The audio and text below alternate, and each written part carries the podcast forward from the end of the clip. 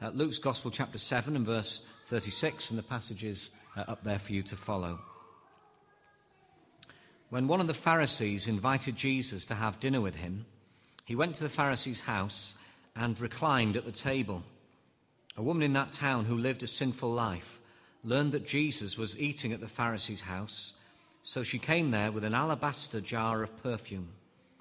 As she stood behind him at his feet, weeping, she began to wet his feet with her tears. Then she wiped them with her hair, kissed them, and poured perfume on them. When the Pharisee who had invited him saw this, he said to himself, If this man were a prophet, he would know who's touching him and what kind of woman she is, that she's a sinner. Jesus answered him, Simon, I have something to tell you. Tell me, teacher, he said. Two people owed money to a certain moneylender. One owed him 500 denarii and the other 50. Neither of them had the money to pay him back, so he forgave the debts of both. Now, which of them will love him more? Simon replied, I suppose the one who had the bigger debt forgiven. You've judged correctly, Jesus said. Then he turned towards the woman and said to Simon, Do you see this woman? I came into your house. You did not give me any water for my feet, but she wet my feet with her tears and wiped them with her hair. You did not give me a kiss, but this woman, from the time I entered, has not stopped kissing my feet. You did not put oil on my head, but she has poured perfume on my feet. Therefore I tell you, her many sins have been forgiven, as her great love has shown. But whoever has been forgiven little loves little. Then Jesus said to her, Your sins are forgiven. The other guests began to say among themselves, Who is this who even forgives sins? Jesus said to the woman, Your faith has saved you. Go in peace. I guess as you go through life, you make certain assumptions about uh, different people in different situations, uh, and sometimes you're, you're, absolutely right. Sometimes you are desperately wrong uh, about those assumptions, but uh, it's fair enough to make them, isn't it? We're, we're living in this world, you understand certain things, uh, and you make certain assumptions. Maybe you've got assumptions that you've made about God. If you acknowledge, well, there may well be a God who is there, uh, who might have made this world, maybe you've got certain assumptions concerning him that may be helpful assumptions, they may be right assumptions, but maybe they're not so helpful, maybe they're not so right. A passage that we're going to look at that I read to you from Luke 7, uh, there are some assumptions going on here. Uh, we're going to look at three things, and, and the first and the third are wrong assumptions uh, that people have about God that turn up uh, in this story. Uh, and in the middle, we'll look at uh, something else that takes place uh, in this account. But wrong assumptions about God can be.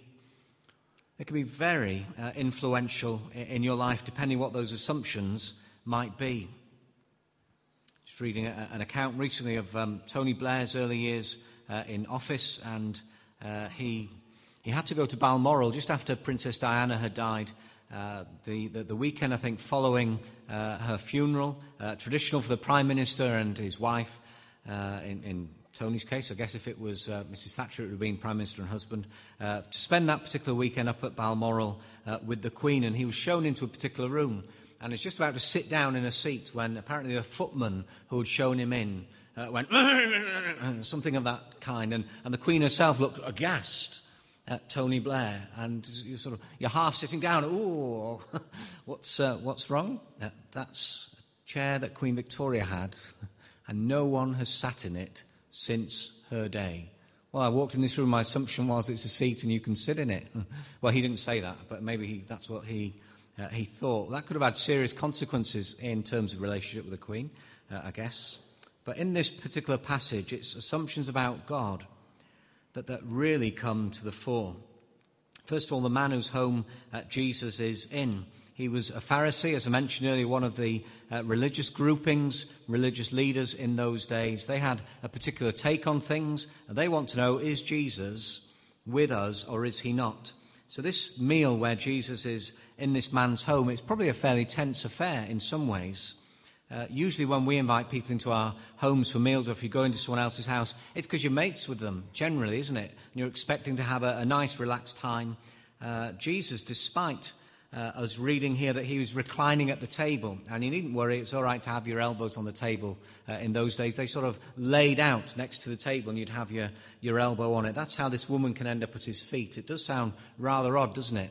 Uh, if you're reading this and thinking table on seats, that a woman is underneath the table at his feet, it sounds really weird. Well, it wasn't that. He's lying uh, out sort of horizontally, uh, elbow on the table. That's how they ate. I don't know if it's good for your digestion or not, but that's just the, the custom uh, of the day. But although Jesus seems relaxed, uh, I'm sure he, he probably wasn't over relaxed because it's quite a tense scene.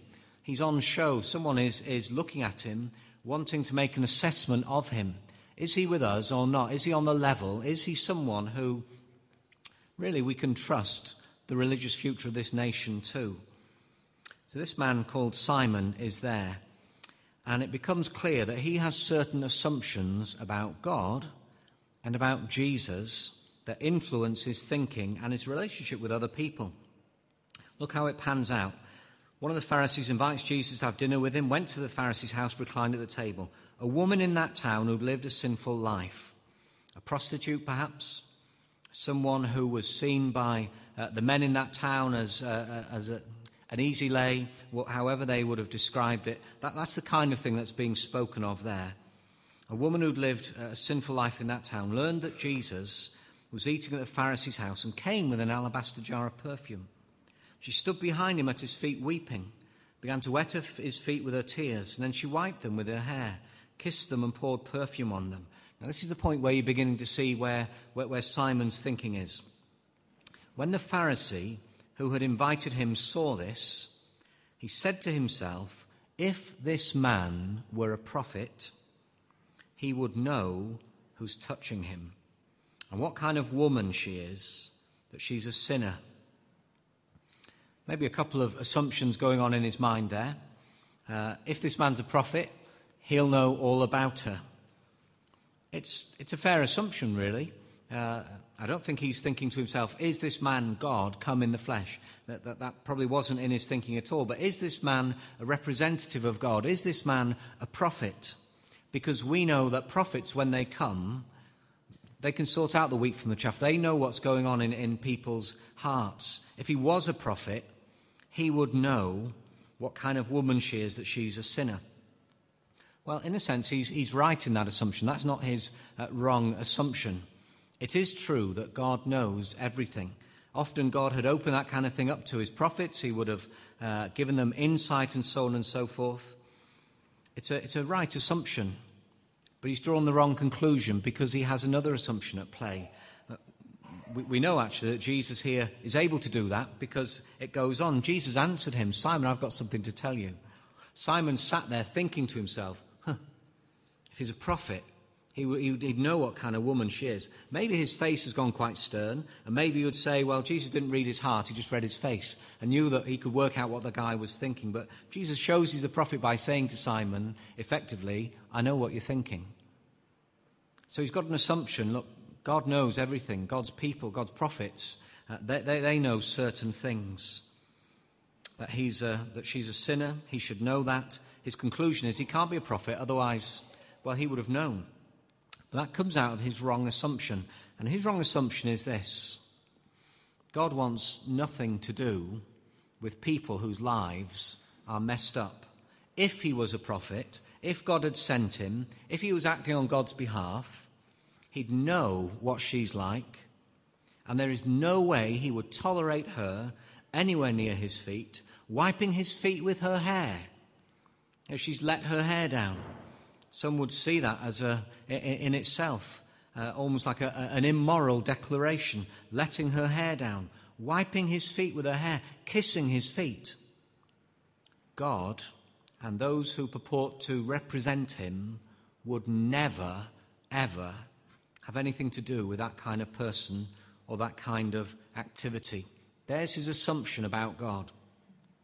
People whose lives are messed up have no place near God, have no place in God's affections, in God's thinking, other than to say, well, they, have messed up, so they're, they're, they're gone.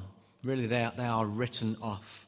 That's how this man, Simon, is thinking uh, in terms of this lady. He's not thinking, is there some way back for her? His thinking is, no, actually, before God, she's, she's gone, she's past tense. And that's why his thinking is this man can't be a prophet. He can't be representing God because he's letting this go on. Maybe you've got that kind of assumption about God this afternoon as well, in the sense, not in the sense that you feel, well, it would be hard for me uh, to get to know him, but maybe you, you've thought, well, yeah, I'm sure that's, I'm sure that actually that's what the church says, uh, and that, that's what the Bible teaches, that, that God has no time for people whose lives aren't spotless. That if there is any hint of the sort of thing that is so evident in this woman's situation, that his reaction will be, door is closed, uh, and you are to be spoken of in the past tense. That's where Simon is coming from. He looks at her, he draws that conclusion concerning her. The way that Jesus handles this scene says to us nothing could be further from the truth than that. I just want, I want to move on to the, uh, the middle part of this story because it's, it's fascinating how it, how it turns out. But I just want for a moment to, if you like, to, to nail that one, to knock that one on the head, and to say that consistently through the Bible, you see the living God actually engaging with and handling the lives of people who are so broken and so messed up. If you just take the, uh, the sort of the genealogies uh, of Jesus that are given in Matthew and in Luke's gospel, and look at the people who are in his family line leading up to the coming of Jesus. That There are some real characters in there, and I'm using real characters as a kind of polite way of saying uh, some people whose lives, uh, well, not just messed up, but deeply twisted uh, uh, and full of things that would, in many ways, make your hair curl, and you'd look at them and think, well, they surely, if anyone is going to be beyond the pale, that kind of person would. But the very fact they're there in those genealogies, in those descendant, um, antecedents of Jesus, it says to us, no, God is active in their lives. You can work this all the way through the Bible from beginning to end. How God persists with people, stays with them, when the going gets tough and they show that their, their hearts are twisted, deceitful, scheming, that they're jealous, they're bitter, they're greedy, they're envious, all sorts of things, that God hangs in there. That the first instance of that, or the second or the third, it's not that God is saying doors are closed. The man's assumption about the character of God is wrong.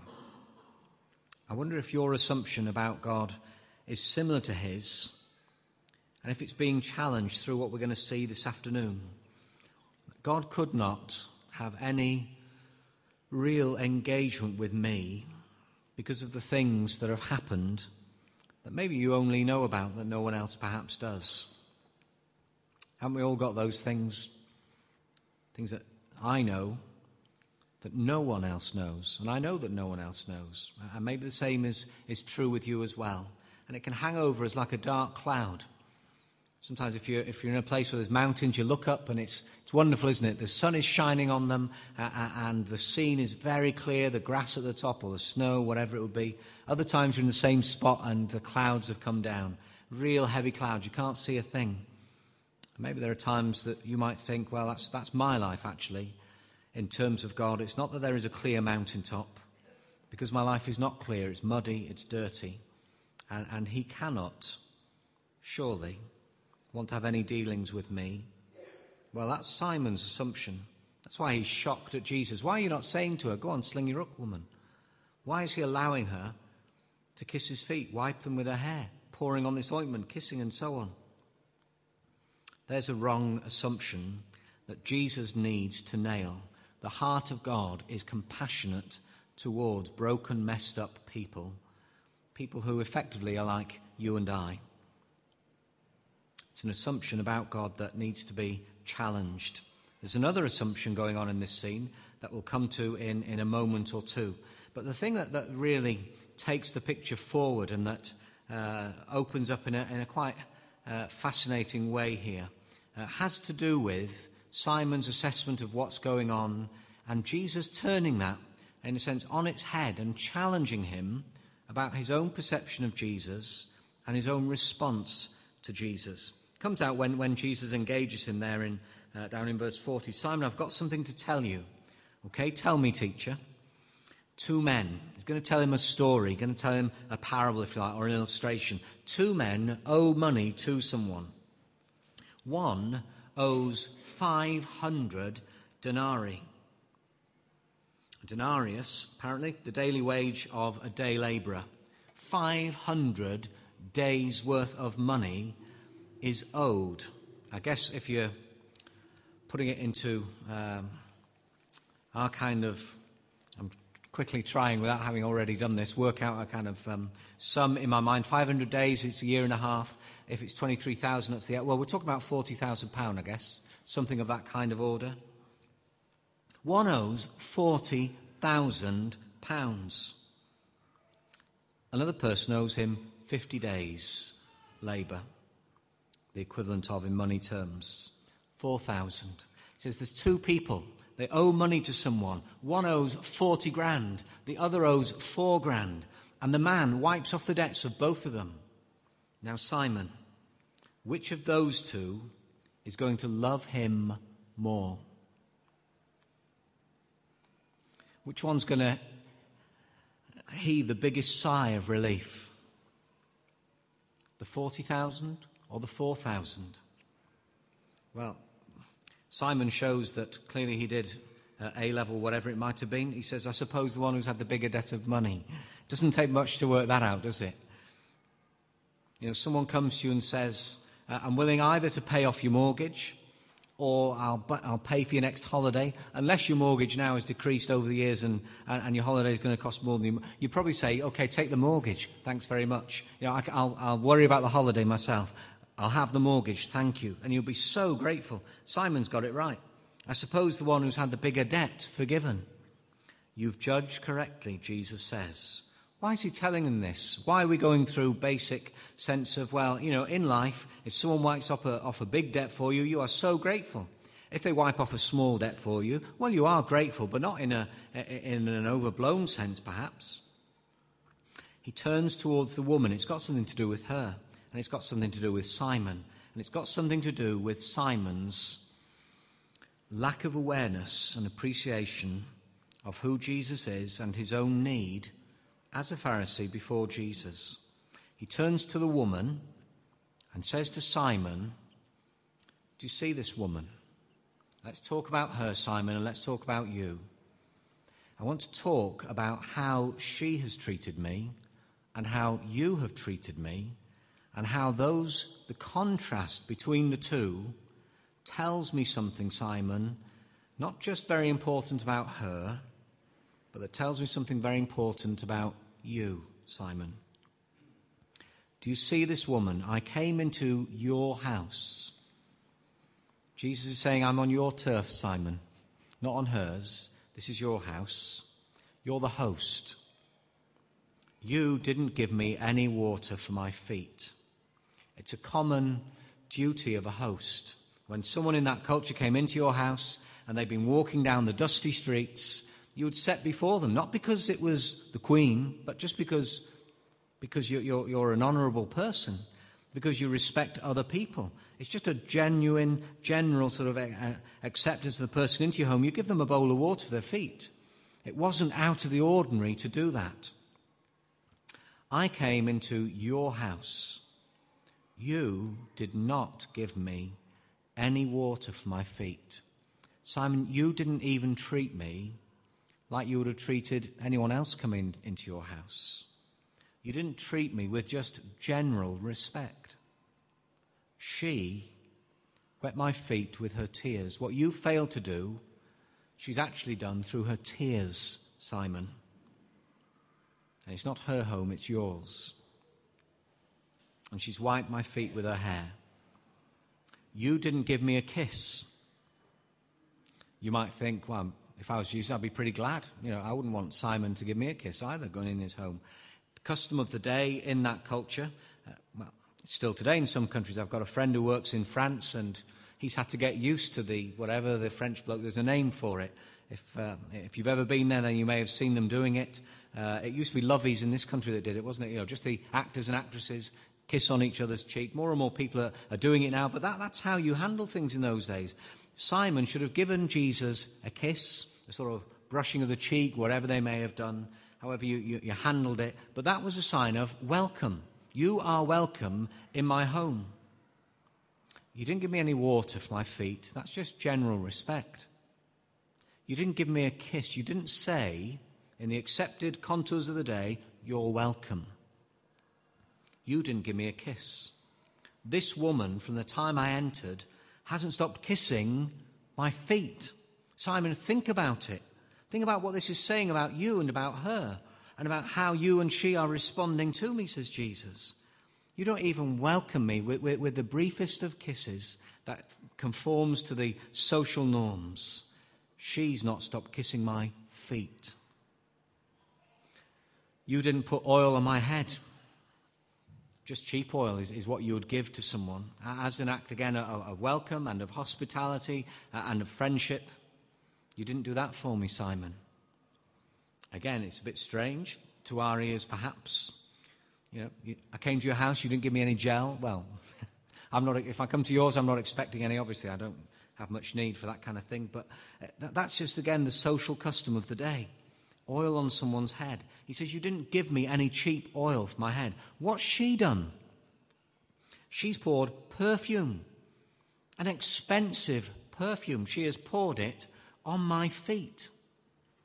Jesus is saying to Simon that in all those ways, there is a real difference between how he perceives and responds to Jesus and how she perceives and responds to Jesus he is saying to Simon, it, it's like day and night, the difference between you.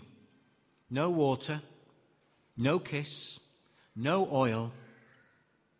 And she has wet my feet with her tears and kissed them and poured on me expensive perfume.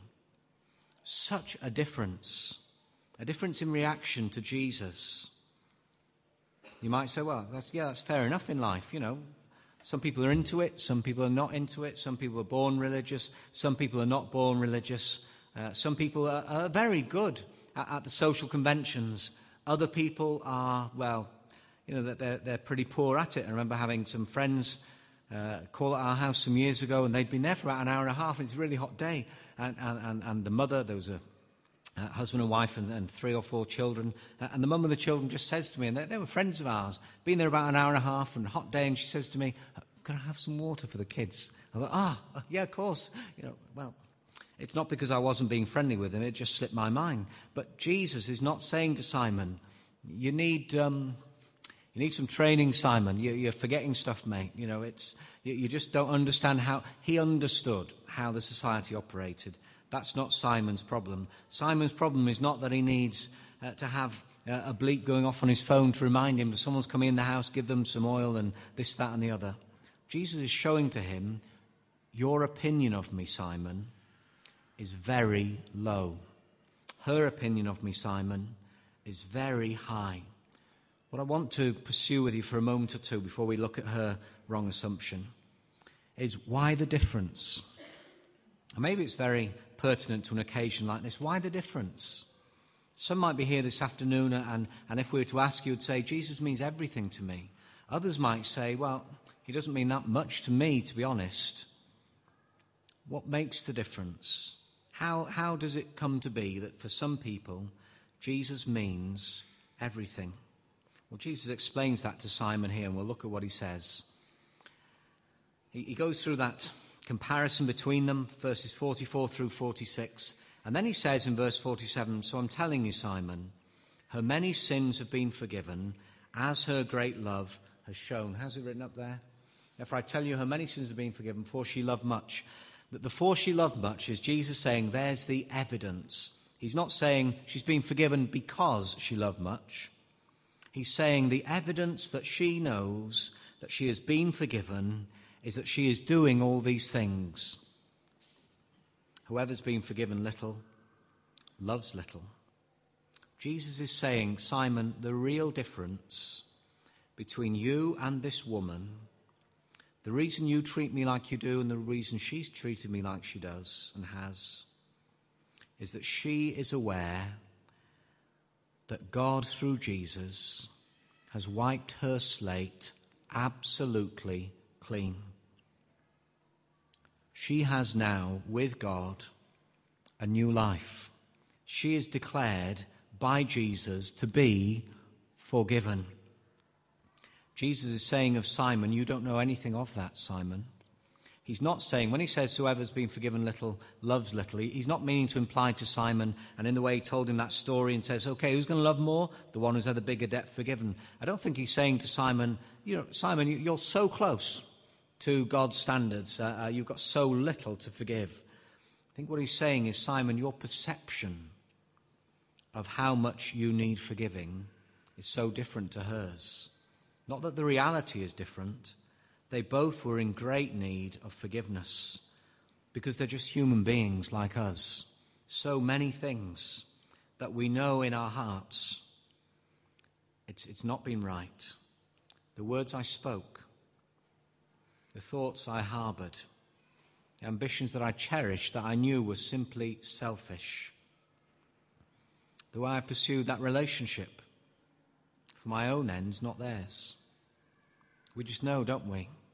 In our hearts, in honesty, it's not that there are some people who need loads forgiven and some people need little. And that isn't the point that Jesus is making.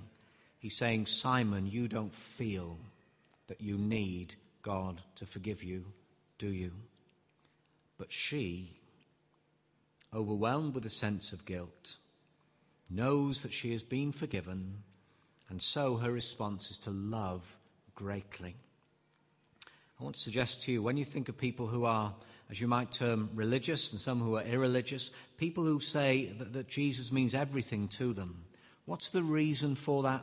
Why doesn't he mean anything to you and he means so much to them? Maybe this parable, this, this, this account rather, and the, the story that Jesus told in his explanation here, maybe that is getting to the heart of it. Jesus doesn't mean much to me because I've never really felt that I need God to wipe my slate clean. Simon hadn't. The woman, well, she was well known in that town. I guess most people who saw her, if they engaged with her at all, would have said that kind of thing to her. You're, you're a, you're a write off in, in, in, in terms of God and in terms of our society. We wish you didn't live in this town, apart from the blokes that may have used her, perhaps. But others, they wouldn't have wanted her around. She would have been so conscious of her brokenness and her need. And that's what Jesus is pointing to. You're not aware, Simon, are you? It takes a lot, actually, to get to that point. It takes a lot of courage to get to that point of actually saying, I'll take a look inside, I'll peel back some of the layers, I'll be open before God, I'll be open before other people, and begin to see what the reality is. Simon had not gone there. He couldn't, in part, because of who he, who he hung around with, the other Pharisees. If Simon had gone to them and said, Guys, I just know that there is so much in my heart that is so wrong, I feel so rotten. And they'd said to him, Well, well what sort of things? And he started opening up about himself and his life. He knows that what their response would be is not a case of, Yeah, but you can be forgiven and things can be put right with you. Their response would have been, we want you out of here. Please don't associate with us. If that's the kind of bloke you are, don't associate with us anymore. He's not gone there. It takes a sense of courage, openness, vulnerability to go to that point, looking within, in God's presence. The woman, Jesus says, she's been there. Why is she doing these things? Why the difference between you and her? Why does Jesus mean everything to one person and nothing to another? Jesus would say it's because of this an experience of mercy. And where it's been experienced, and the heart has been so changed, so touched by by tremendous love and kindness. It's just got to flow out into a person's life.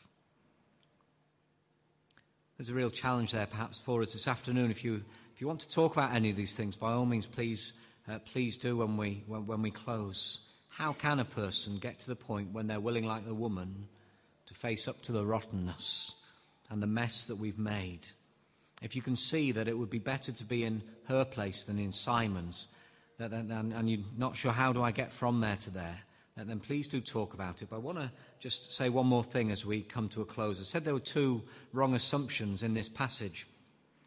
First wrong assumption was Simon's. He assumes God wants nothing to do with people whose lives are a mess, with people who, who've got so much guilt about them that they're aware of, that God's aware of. He'll close the door with them. They are barred forever and for a day.